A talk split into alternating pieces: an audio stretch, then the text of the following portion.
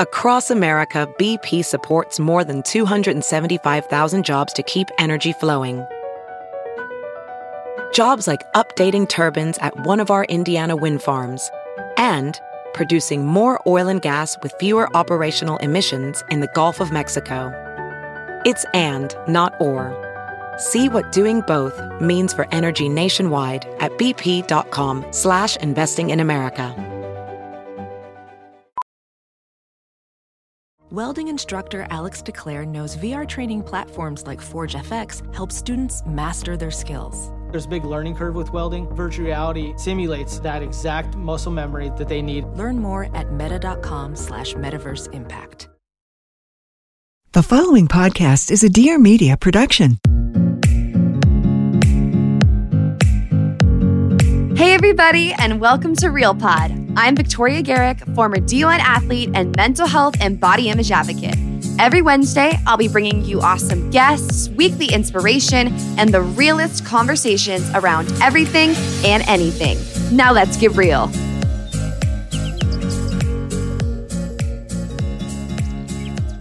Welcome back to Real Pod, everybody. Hope you're having a fantabulous morning. I couldn't decide between fantastic and fabulous, so we will go with fantabulous. As you all probably know, this past Sunday was World Mental Health Day. Honestly, every day should be Mental Health Day. And honestly, it can be, you know, if we're prioritizing our own mental health. But it's still great to have one day where everyone is talking about and raising awareness for something that all of us deal with. That said, I wanted this week's episode to be in support of that. And we have an incredible guest today in Dr. Margaret Rutherford, who is a psychologist and has been in private practice for over 25 years. She is the author of Perfectly Hidden Depression How to Break Free from the Perfectionism That Masks Your Depression, and the host of the Selfwork podcast. I think one of the biggest things we talk about these days with mental health is that you cannot always see it, right? And sometimes people do a great job of hiding it. And so Dr. Rutherford is going to talk about the phenomenon that is hidden depression, the kind of depression that affects the people that you would least expect. This episode definitely is going to go deep. If talk of depression, suicidal ideation, or any of that is triggering or uncomfortable for you, this is definitely your warning. But I do believe that this conversation is one that we can all benefit from by getting really a deeper understanding of this silent disease. Before we get started, quick shout out to Cowgirl 2215 who said this podcast is so freeing. She left a rating and a review. I've listened to this podcast for a good while now, and I could not recommend RealPod enough to everyone. Vic is so honest and real about her topics and her guests. I love every episode, and I'm so glad to be a part of the Real Pod squad. Cowgirl2215, thank you so much for leaving this review. I love that word freeing, that you feel like these conversations are freeing. That is certainly my goal here. And I am the one who is lucky and happy to have you be a part of this community. If you've been enjoying Real Pod and you want to leave a rating and review, you can head over to iTunes. It takes just a few seconds and it really supports the show. And I love, love hearing from you. Without further ado, we will be diving right into this episode on mental health with Dr. Rutherford.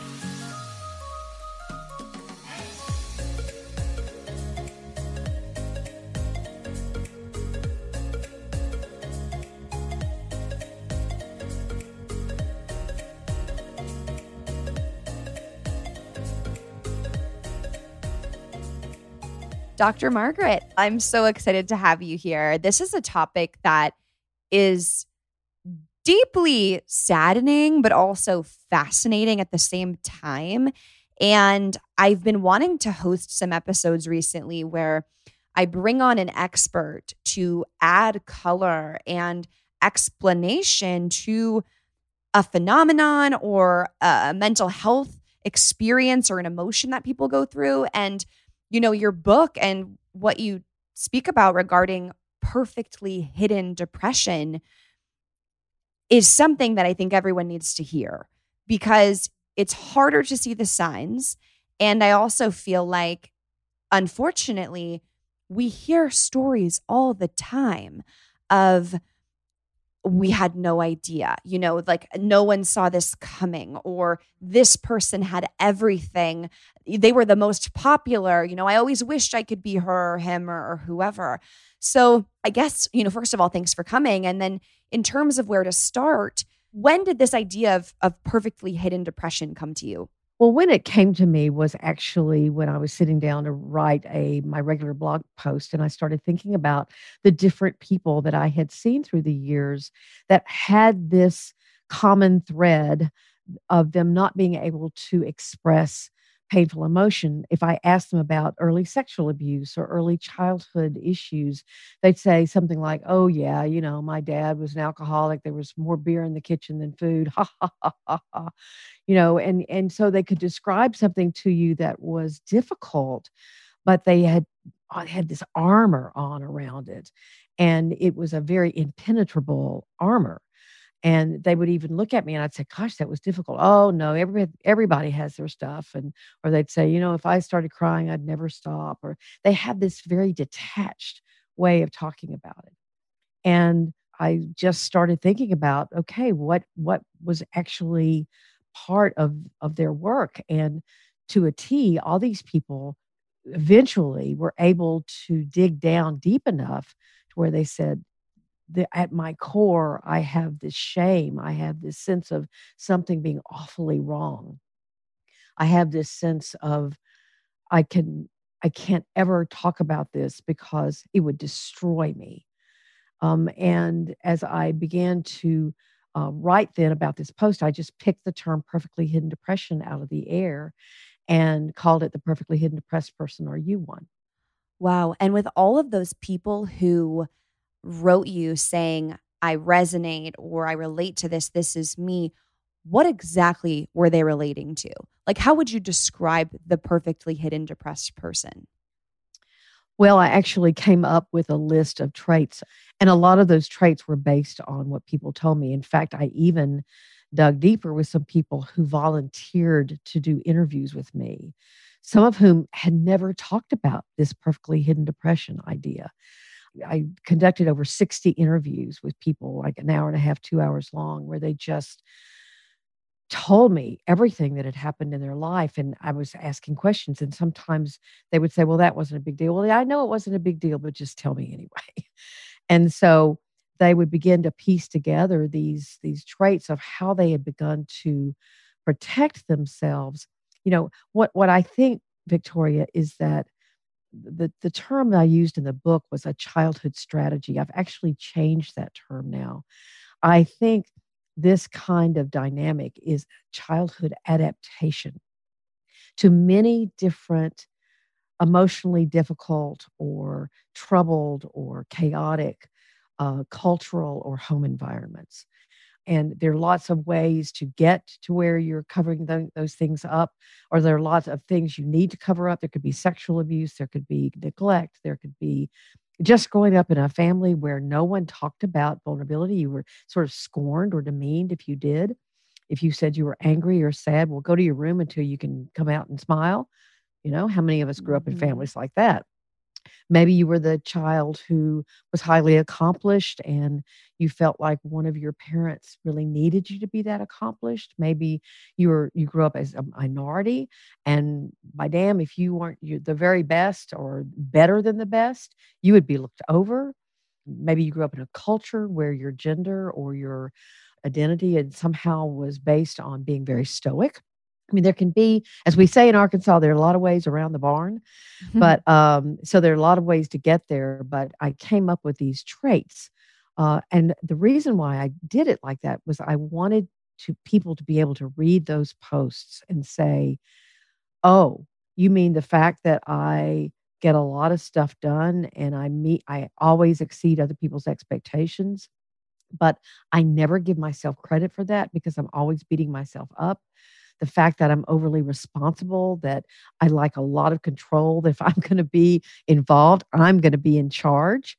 Uh, I worry a lot, but I never let anybody I know I worry a lot. Uh, that I'm a really good friend to other people, but no one really knows me very well. That I don't show my emotions. I love to stay in my head. That um, if someone looks at me and says, "Well, gosh, you that sounds rough," you go, "Oh no, everybody has their stuff," and you know, you discount anything like that. That you, uh, I love Susan David's work, who who I've also discovered since I wrote the book. She talks about emotional agility, and what she's talking about is something I was trying to describe when I said you always count your blessings as sort of the as your core belief system she calls that emotional agility, meaning that you can feel all different sorts of emotions rather than an emotional rigidity where you only let yourself, uh, what she calls a tyranny of positivity. You have this, uh, the only thing you can allow your express is are positive thoughts. You know, what's fascinating is this idea that someone could be depressed and not even know it themselves. That's right. And I know that you've had your own experiences with mental health and and as have I. And I immediately noticed a change in, well, okay, that's a bit of an exaggeration. It wasn't immediate, but by the time I had, like, when it's gradual, you don't notice it. But when I hit the trenches, as I like to call it, I knew I was somewhere I'd never been before. I didn't like it. I didn't know her, and something was wrong. And it sounds like for most of these people, because it develops when they're children, they don't even realize that for years they've been unhappy. Is that true? That's exactly right, Victoria. In fact, you know, some people might hear perfectly hidden depression and they they actually are being treated for depression. They're in therapy or they're exercising or they're on meds, but their label or rubric would be called smiling depression or high functioning depression, where they know they're depressed. I mean, you had classic depression, meaning there was a huge change in your functioning. You know, you were no longer the person you knew yourself to be.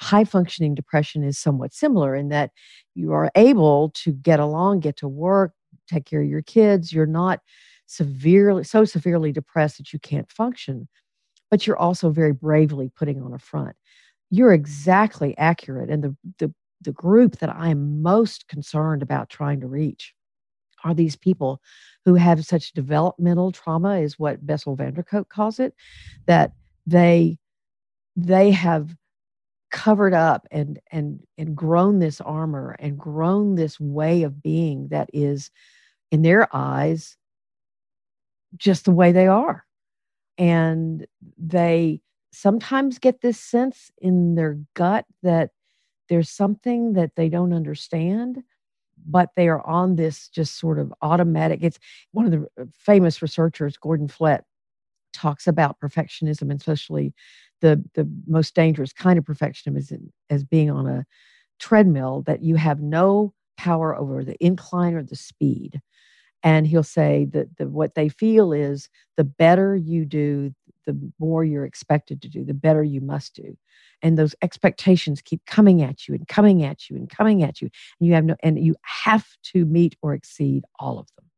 The word perfectionist, I'm glad you just brought that up because that is something I want to dive into with you. And it's one of those weird things that society views as like a flex. You know, I'm a perfectionist is like the best thing you could put on your resume application. Yeah. It's something people are proud to say. There's two main things in my mind that contribute negatively to poor mental health or like a toxic environment. And if we look at an example you mentioned, which was, you know, parents or the household you're raised in, is we don't cry in this household. We don't complain. You know, we're tough. We got thick skin. So there's the people you grow up with. And then there's this societal messaging of you're weak if you're a man who cries. And, you know, you should be an overachiever and a perfectionist, and we're going to celebrate you. And it's, we look at sports culture. It's great if you work sure. yourself to a breaking point. And it's it's just ah, i mean it's scary to think about the 360 of messaging coming at humans and young adults that's encouraging them to ignore their emotions. I couldn't agree with you more. That's right. And i think that the first healing uh, stage of the whole uh, of the whole book and the whole idea is that you have to become conscious that this is a problem you know and that is actually very hard. I mean you and i um, we've had an eating disorder in the past and and so a lot of times uh, especially anorexia is the same way. The anorexia has been the best friend. I mean i know how i feel. I know what if i don't eat for two days what i'm going to feel like. It helps me feel in control. Well perfectionism is just like that. It's your best friend. I know if i turn that on if i keep the thumb in my back you know if i keep forcing myself forward that I will do really well and I will get rewarded for it, especially professionally. You know, I was joking with the man, the doctor who I had cataract surgery with last fall, and he said, Well, I'm sort of a perfectionist. I said, Good. You know, unless you also go home and, you know, think about hurting yourself. So, but as people have come out of the woodwork to to share their stories with me, it's it's so painful to hear them say things like, and so sad, if people knew what I really struggled with, I would lose everything. I would lose my job. I'd lose my friends. I'd lose my family support. I'd lose, and I, I just can't do it. And yet, when they get into treatment with someone who can understand the power of this prison that they're in, that it, it is actually something that they can finally be free. I, I was able to work with two or two or three incredible people while I was writing the book. And I actually used a lot of the things they were saying to me because they helped me process my own thinking as I was trying to formulate my own ideas about this. And I remember one woman who said, she was, when she walked in my door, she was engaged to the perfect looking person. She had the perfect looking life. She'd gotten the perfect job after college. Uh, she'd had a childhood incident of severe abuse by her father, which had actually, she'd actually had to have multiple surgeries on her face to fix the consequences of that. Her mother had an eating disorder. She had an eating disorder. And she came in and she just looked at me and she said, I'd heard something about perfectly hidden depression, but I want to tell you, I will not talk about anything for at least a few sessions until I trust you. And I said, Okay, you're in charge. I'm not. That's fine. And she just began very slowly opening up. And it turns out the perfect fiance was sexually abusing her and emotionally abusing her. Her anorexia had gotten to the point where i mean it was dangerous. It was uh, i almost had to put her in residential although she she said when she started eating she started she would just cry when she ate. And she also she told me about three months before she left she said when i walked in your door trigger warning to anybody who's listening i had a plan to kill myself three weeks after i married the perfect fiance she was so full of anger so full of sadness that she had never really been able to connect with. She didn't know how. And it took painstaking work on her part, but she finally began to what another patient referred to as I finally broke my silence. I broke my silence. These things that I've been carrying around with me secretly for years that I didn't even, I just thought they were so powerful they would destroy me. It's ironic how when people fear losing the perfection, the relationships, the job, the things around them, that they sacrifice themselves essentially in the process. They lose right. themselves in the process. And that's one of the hardest things about mental health in general is in order to change the trajectory of your life, you have to put yourself first. And that's very, right. very hard for people to do. Now, look, I'm not a perfectionist. So I have two questions for you, Dr. Margaret. You got you. I would love for you to kind of explain what being a true perfectionist entails, how that lifestyle, you know, plays out. And then my follow up is the word perfectionist, would you agree that it's been desensitized and overused by people who are not perfectionists? The Oh, same way people say, oh, I have OCD. And it's like, no, you don't have OCD. And OCD is also not being super clean. So you don't even understand what it means. But I feel like Bipolar is another one of them. I'm so bipolar. I know, just not correctly used at all. So I guess yeah, that's a double header for you. Is what does a perfectionist look like, and how has the desensitization to the word affected the true perfectionists? both really good questions. And let me be quick to say uh, although there is there is some uh, debate about this there are some researchers who say that perfectionism in and of itself is bad news. It's just never going to be conducive to good mental health. But there are other people who say and i tend to agree with them that i think that as long there's a, something called constructive perfectionism or adaptive perfectionism that really is not it's what it's fueled by is curiosity and creativity generosity. It's very process oriented meaning yes i'm really going to try hard to do something as well as i can but i'm also going to be able to feel okay if I, if it if it fails or if the perfectionism is in the process it's not in the accomplishment itself. So i think that if you can if you can see yourself in in that in fact there's also another uh, terminology it's called perfectionistic perf- it's hard to say that word over and over again. Perfectionistic strivings is this kind of sense of i really it means a lot to me to do something very well. Whereas what's called perfectionistic concerns meaning i can't make a mistake and i can't see i can't allow anyone to see that part of me that is either afraid of making a mistake or has made a mistake. And so that is much more fueled, the, con- the destructive perfectionism is much more fueled by this shame and fear. And I better not let anybody see that I can make a mistake or, you know, I, or why I wouldn't be the perfect person for this job. I've always got to look like I'm the perfect person for this job. And so there's an immense kind of pressure behind it. And and you're it's not process oriented at all. And so it loses that sense of any kind of joy or fulfillment. And actually, I think the worst kind is something called this socially prescribed perfectionism, which again is that sort of having to meet others' expectations all the time. Your job is never ending. And and you know, one of the well, I I immediately uh, burst into tears when I heard this the first time. But um, a woman you know, who's a friend of mine, um, contacted me back almost a year ago and said that her friend had uh, killed herself and that um, she had gone to the funeral. And this friend was one of those, why did she do it? She had everything. And her husband had found my book on her nightstand.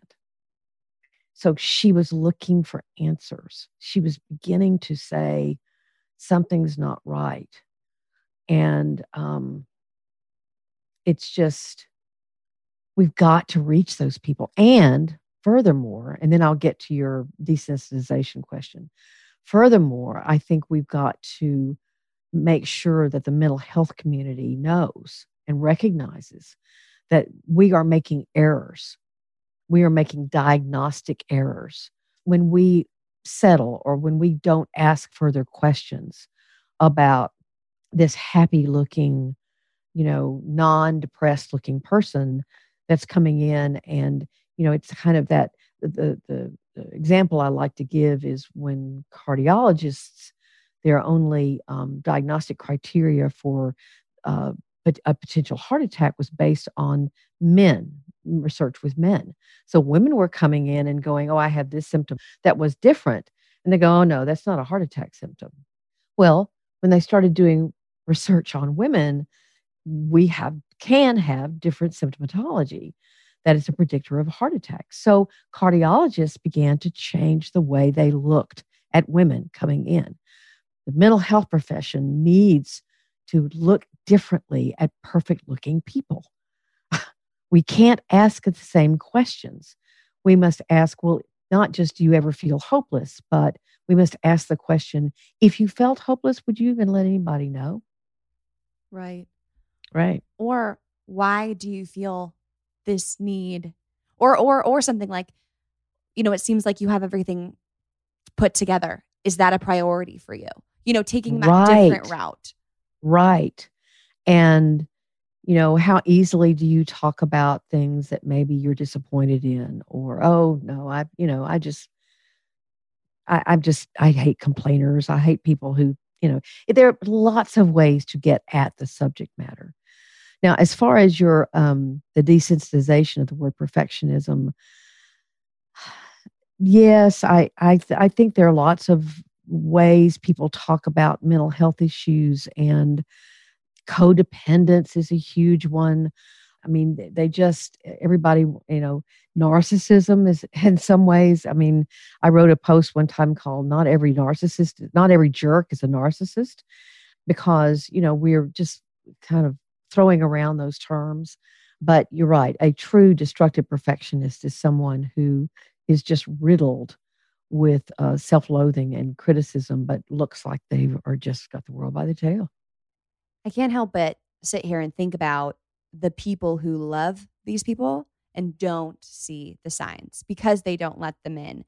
And, you know, my gut is to ask the question why don't they want to let anyone in? You know not even some situations it's it's the husband or the wife of 15 20 years and they're standing at the funeral or they're giving the TED talk, you know, in preparation for this, I watched a TED talk about someone whose husband had perfectly hidden depression and and took his life. And she says, you know, I know people look at me and they're like, "How could you not know?" And he never said anything. He downplayed everything. So what what about opening up about how you really feel is not, why is that not an option? Why is Sure.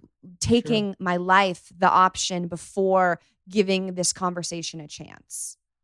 Well, I, I think that there's there's several ways to look at that answer. One is the fact that it's possible that when they got together, that the partner also struggled to avoid conflict, or you know they, they had similar struggles, and so they they kind of there was a perfect storm of okay, we'll avoid conflict, we'll look great in the community, we'll look great great externally, but there's not a whole lot of emotional intimacy going on. So that's a possibility. There's als- also a possibility because these people are huge overfunctioners, and overfunctioners tend to attract underfunctioners. And so there might be a huge investment in this person being, you know, heavily responsible for things in the in the relationship. They're also sometimes people like this will attract people with narcissism because they want they want a narcissist um, a true narcissist will want someone who will take the responsibility and who will blame themselves easily for problems secretly in the relationship and so they look great on the outside but there's not a whole lot of true connection going on uh, in the sort of a trauma bond but I also think that there are people who are partnered with people who have uh, who would identify with perfectly hidden depression, and I think they are. You know, I've had people reach out to me and say, suddenly I realized when I looked at your book, you know, or I heard this phrase that when my wife's best friend moved away, you know, moved to Costa Rica, I never saw her cry, or you know, or when my my husband's brother died, he, he just didn't even seem to want to process that. Or I've had people reach out to me and go, you know, I've been married two or three times and I never let the person I was married to into who I was. And so it's amazing how many people are living in relationships where there's actually very little emotional intimacy. That is fascinating, honestly. And fortunately, my relationships are not that way. We talk about our problems and everything's out on the table. And so and that's, I think, why I'm like, well, you know, how could you not just say something? And, you know, I remember when I didn't understand what was going on with me and I was afraid that I would you know, be looked down upon by my teammates or by my coach But I think I always felt like I could open up to a very close best friend or family member. And that's not a luxury that a lot of people have. You could be raised in households with parents who don't ask you how you are and never feeling like you have a true best friend who you don't have to act cool around. So, what do you recommend for those people who are seeking that deep connection with another human? Well, I, I think you have, you know, or it's a good thing to remember that they don't really they don't know they've never experienced that connection. So that to them it's it's like if you'd never tasted chocolate you'd be fine with vanilla you know? Um, and then all you know you just don't yearn for what you've never had. Again this childhood adaptation of uh, you know when a child doesn't experience safety and security in their parental home they decide that it's not important to them that they can be fine without it. So sometimes it's in therapy that someone will finally learn well gosh you know it is kind of nice to open up.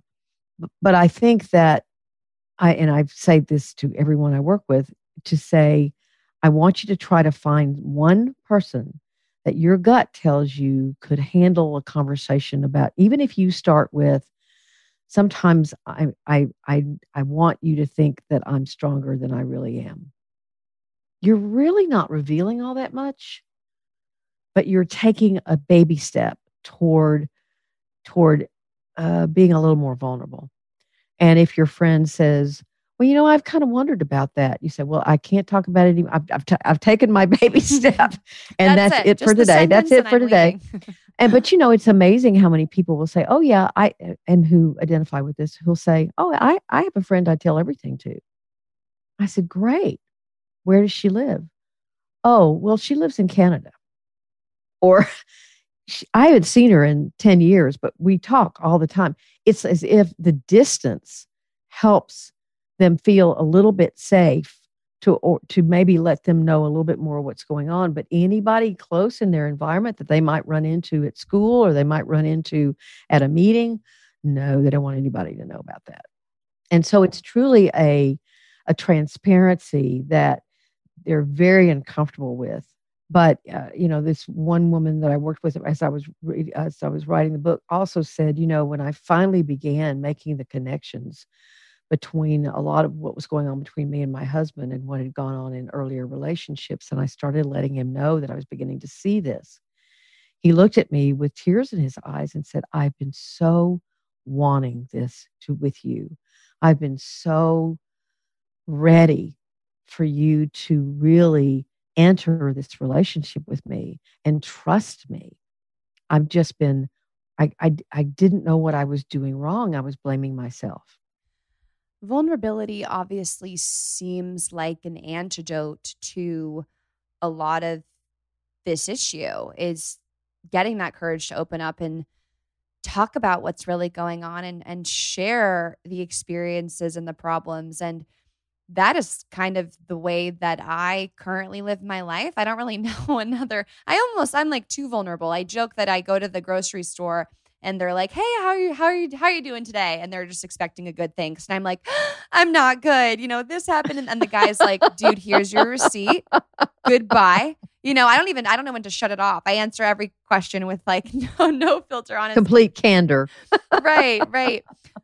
In general though, vulnerability how important is that and how can people become more vulnerable when it seems foreign well i actually would add something to what you're saying i, I think the antidote and vulnerability is a huge part of this but the, uh, the antidote to something like perfectly hidden depression is what i you know is self-acceptance and what i say by that what i mean by that my definition of it is that realizing and understanding and absorbing that your strengths do not define you any more than your vulnerabilities do, and vice versa. That means, and I've used this uh, this uh, example frequently because I think it's dramatic. I have three letters after my name that I'm very proud of. PhD. I worked really hard for those. I've also been married three times. Not so proud of that. The last one has been over 30 years. So, you know, I got something right, right? But or hopefully. Third time's a charm. yeah. but the first two were chaotic and hurtful and I got hurt, they got hurt. Messy, immature, all that kind of stuff. Well, those are two facts about me, right? And I, what I have learned over time and with a lot of therapy is that neither one of those facts defines me fully. The one I'm proud about and the one I'm not so proud about. And so I think when you can get to that place of recognizing that, you know, other people may judge you for that, but you're not in control of that, but your own sense of, you know, I've done things that I that I have brought me fulfillment and I have been, done, experienced, said, felt things that I that have been troublesome and, and problematic and hurtful, shameful is still a fact about me and I can accept that. So I, I think the antidote is it involves vulnerability, but it really involves true self acceptance. This reminds me, well, first of all, I love that. That is an amazing point, and I hope that people are taking that to heart. But this is reminding me of are you familiar with the work of Eckhart Tolle? Oh, yeah, sure. Mm-hmm. He's great. And mm-hmm. one of the a little things, over my head sometimes, but he's great. yeah, yeah, I know. I have to like reread every line five times. Yeah, me too. But something he said that sparked his journey was he was on the brink of suicide and kept having this thought, I can't live with myself anymore. I can't live with myself anymore. And then eventually took a step back and said, huh, there's two of me in that sentence. There's the mm-hmm. I who can't live with the me. So which one am I really?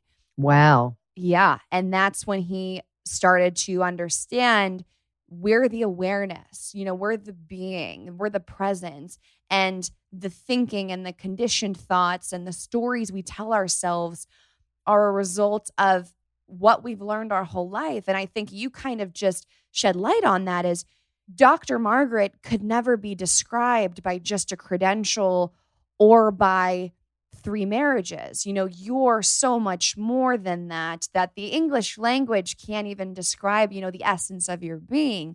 Yeah. And it's it's it's it's not either or. Right.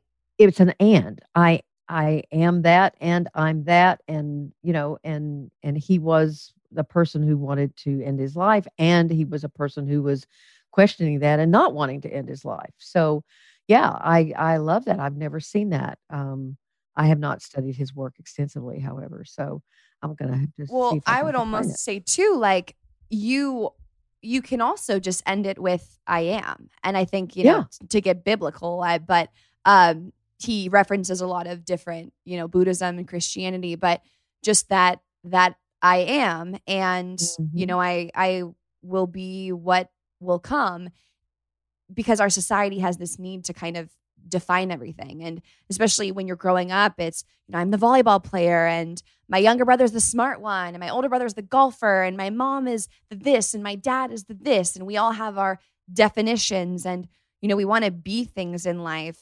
And without that, we feel like we'll be nothing. But really, you know, that's that's who we are. We're we're we're going over. I'm going over my own head now.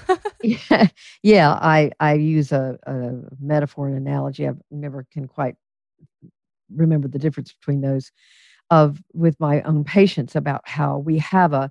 It, it's like if you if you walk on a, a rock path, and we're used to seeing the rock that we walk on every day. It's a part of our stability. It's a part of what leads us places. And we think, okay, that's the part of me that I can see. And I, I walk there, I travel there. That's me, that's me, that's me. But you, what if you turn that rock over and there's moss and there's worms and there's all kinds of stuff? Well, that's the rock too you know all that's all the rock the part that you can see and you you maybe even appreciate and you're glad is there but then there's a whole other side of that of your being that is also just as much a part of you as i am. I love that. And so and and it's a whole it's it's very much a whole. So i think it's so important to know that and to accept that with compassion that those things are all approachable and all expressible and and literally may save your life if you do so. Wow. I have one more question I want to ask. when it comes to depression, it's hard to define. And oftentimes, if someone interviews me and and get takes me to a place where they're like, you know, what did those days feel like? I would rather cry and and just kind of think than find words to explain because it's so hard to explain the state of depression. You know, mm-hmm. from your point of view as a professional, what does it mean for someone to be depressed? Because there are still people out there who just think, Are you sad? Can you sleep it off? You know, they don't really understand what that fog feels like for people who are depressed. Yes, and and we've got to remember it's both physical, it's mental, and it's emotional, all three realms. The best word I've ever had that's come to me, Victoria, is this sense of classic depression is an implosion of the self. It's literally all your energy going and just getting sucked in to your emotional energy, your your mental energy, your physical energy, and it's just it's it's like there's this magnet in your in your being that is pulling all of your energy inward.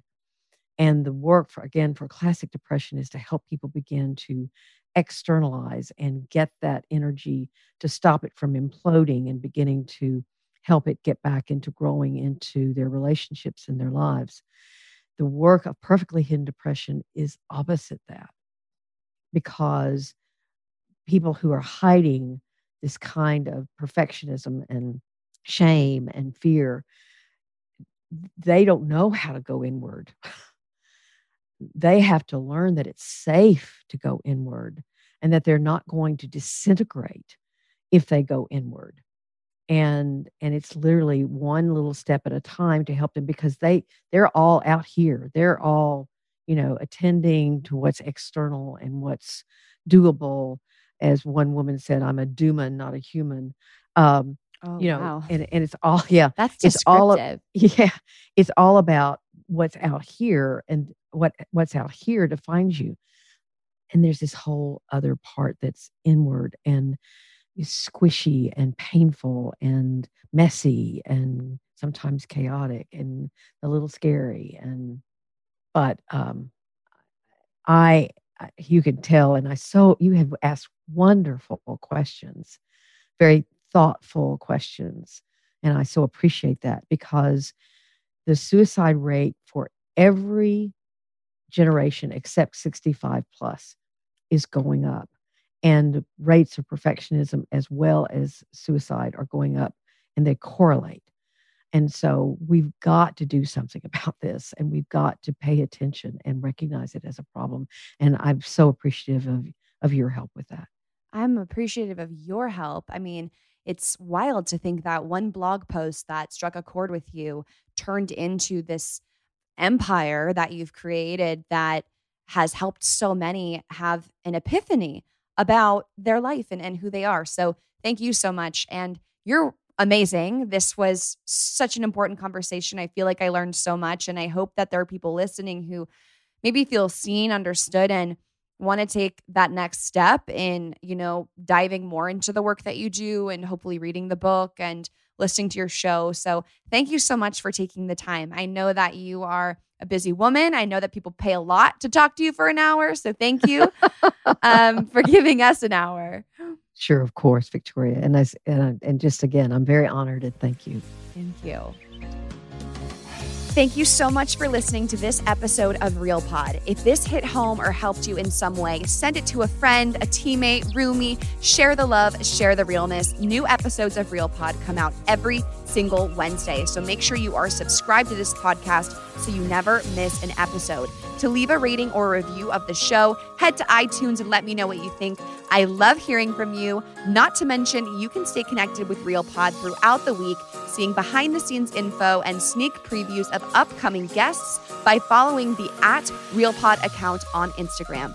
All information about today's show and guests will be linked in the description of this episode. Thanks again for listening. I love you guys so, so much. Let's go dominate the day. And as always, keep it real.